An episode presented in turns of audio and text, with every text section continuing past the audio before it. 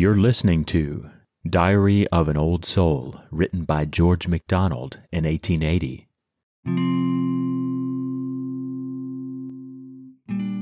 I have no choice. I must do what I can. But thou dost me, and all things else as well. Thou wilt take care thy child shall grow a man. Rouse thee, my faith. Be king, with life be one. To trust in God is action's highest kind. Who trusts in God, his heart with life doth swell. Faith opens all the windows to God's wind